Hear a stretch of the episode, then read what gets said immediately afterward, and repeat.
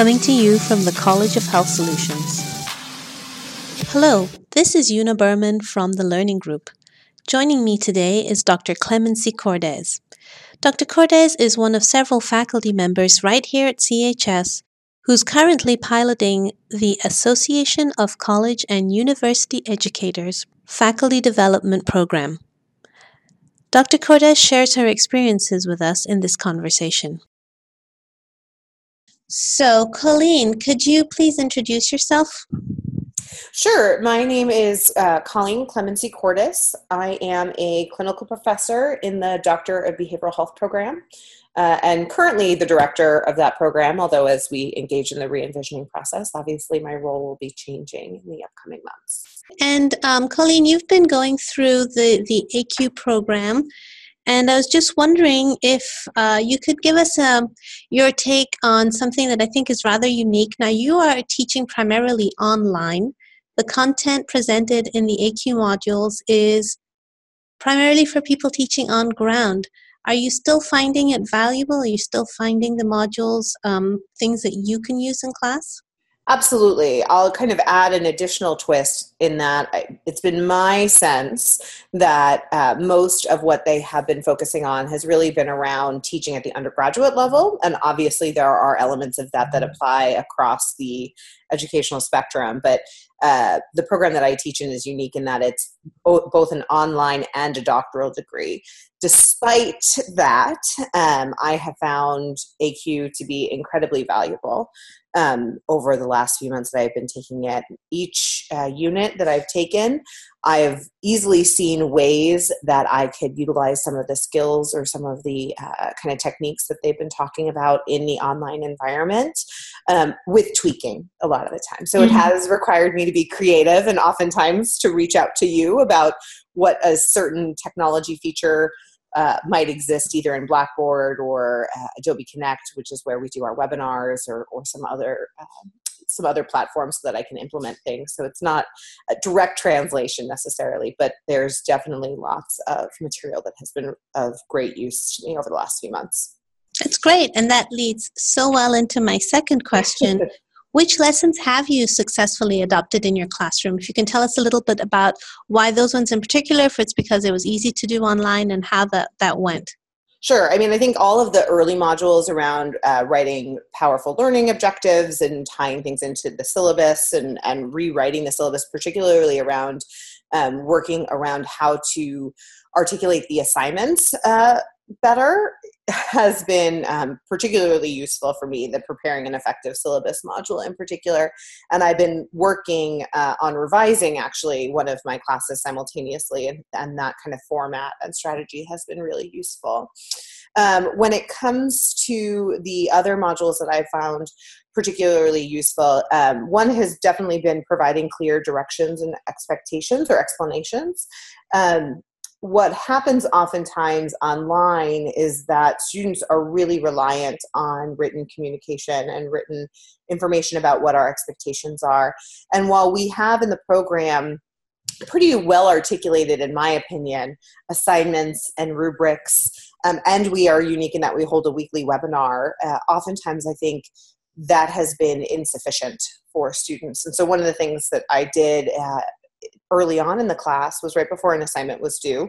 I utilized a polling feature in Adobe Connect that I had never used before, before I started talking about an assignment in order to uh, get students to kind of indicate whether or not they felt comfortable and confident in being able to do this assignment successfully.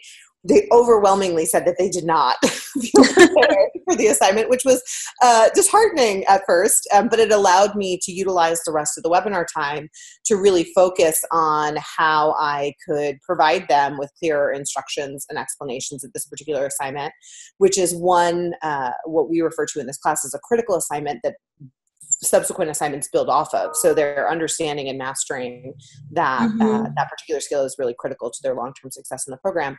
And then I was able to kind of repoll students after the fact uh, towards the end of the webinar to see if that had been something that was useful for for them um, and and comparatively it the their confidence levels and their preparedness or their reports of their confidence and preparedness went up substantially. I'll say anecdotally, because um, I didn't necessarily go back into the course shell and relook again, but anecdotally, it felt as though uh, the quality of assignment that was submitted was much greater than in oh, great. years, which was a nice uh, kind of thing to see. Mm-hmm. Um, and so I've continued to use that tool for additional um, additional webinars thus far with assignments. Um, I think also information around providing useful feedback and kind of balancing how we can provide students kind of depth in feedback without overwhelming them with uh, too many things has been really useful. And I'm getting ready to try different techniques to delivering feedback. Most of my feedback has been written in the past using track changes, comments, um, mm-hmm. as well as the rubrics. all assignments have a rubric um, in my course uh, but now I'm going to try and see if I can provide some audio feedback as well, since students seem to have indicated uh, through some some of the materials there that that is valuable. So I'll look forward to trying that as well. Um, and finally, I would say you know little things around planning an effective class session, which seemed really basic when I started because I've been teaching now for um, almost 15 years in some way, shape, or form. Mm-hmm. Um, and when I originally saw that title, I kind of rolled my eyes to myself and was like, come on, I, I, I would think I would be an effective teacher by now. Um, but little techniques that they had recommended that seem to have gone a long way with our students have been really fascinating to me. Like uh, this semester, for the first time, I've led all of my webinars with a cartoon or some sort of kind of comical oh, wonderful. Uh, image related to research methods and statistics, which is what the course focuses on and is not exactly exciting exciting material for most of our students um, since it's an applied doctorate and they're not particularly excited. Uh, but that's seemingly been a really good way to get them uh, at least engaged off off the get go, off the bat, uh, and and be a little bit more active in the conversations when they can see a cartoon, see something funny, and then talk about how that is relevant. Um, my personal favorite was a week ago we were talking about uh, approaches to recruit study recruitment and and ways to ensure that you're studying your population of interest. And i had stumbled across uh, not a cartoon but an image that read uh, study shows that rate of teen pregnancy drops off substantially at age of 25 and, uh, it just I mean, blew my mind how ridiculous it was, and to see how quickly students started typing into the text chat when I put that up on the screen and start talking about. Oh, you were uh, sure they were paying attention then, huh? right, exactly. They were clearly paying attention yeah. uh, when I put that up there, which was great to see. That's great. And it's interesting that you mentioned that you have been teaching for a long time, but previously, or just now, you said that you tried out a new feature of Adobe Connect that you mm-hmm. hadn't used before. Absolutely. I thought that was pretty cool that this is a tool that you've been using for a while and you're still learning about new features that can be helpful. So that that's pretty nice yeah i mean i think you have to be open to uh, open to trying new things for certain including new technologies. Um, i don't know that i knew that that poll existed. I think that's a good example of you know going to you and saying hey i want to try something out. How do i make this happen? and and utilizing the instructional design team's expertise around how to make uh, something work in in the class that I've been teaching. But yeah, I've been using Adobe Connect since 2010. So to only be doing this for the first time eight years later was, yeah. uh, you know, uh, a hmm. change. That gives me an idea for a webinar that we should probably put together. well, there you go. So, uh, which implementations or which lessons did you find that you tried to implement and were not so successful? So, I will say I have not tried to implement it yet, at least part, in part because of the timing of when it was offered. But the, probably the module that struck me as being the most challenging, uh, or yeah, challenging is probably the word to implement, would be um, the teaching powerful note taking skills mm. assignment.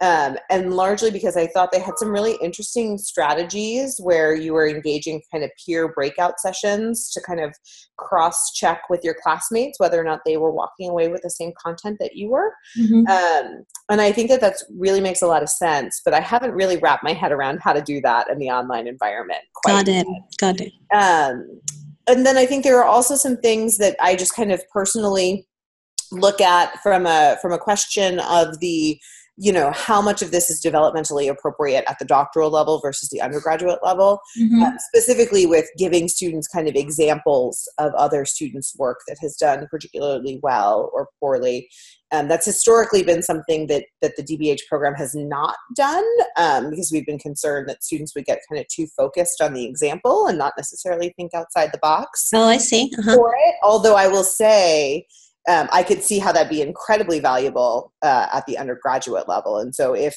if you know, kind of under the new re-envisioning of things, I have opportunities to teach in an undergraduate program. I could definitely see that being something that I would implement in the class. Interesting. Okay, and so um, again, that leads me so well into our next question. ACUE is partnering with ASU, and you know they do actively seek our feedback, whether it's through surveys in the ACUE course or mm-hmm. just the regular meetings that we have. Do you have any suggestions for ACUE, you know, as they're de- developing not just their on-ground teaching, but the online teaching courses? Something that you said just now, you know, just the level of student, you know, from doctorate to undergrad, there's different lessons to be offered yeah, there. I think that would be my biggest piece of feedback. I actually noticed after the mid-course survey where I had provided some feedback about, you know, some some challenges with a face value applicability, I guess, mm-hmm. of some content to the online environment. I could actually see in the most recent module block uh, that was due this past week mm-hmm. how they started to incorporate some of that stuff. So it was really cool to see that happen in real time in the class. Mm-hmm. Um, but I think that would be the next step in some way, shape, or form. Would be, you know, how can we highlight across the educational spectrum different ways to do some of these things you know i would hope as an example um, that by the time somebody comes in at the doctoral level, they have uh, fairly powerful note taking skills. but I would not expect an 18 year old to. You know, mm-hmm. yeah.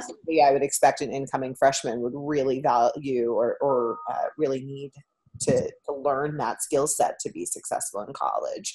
So, you know, I think having some some discussion or articulation of how uh, the application of some of these concepts might vary just a tad uh, would be would probably be the next step.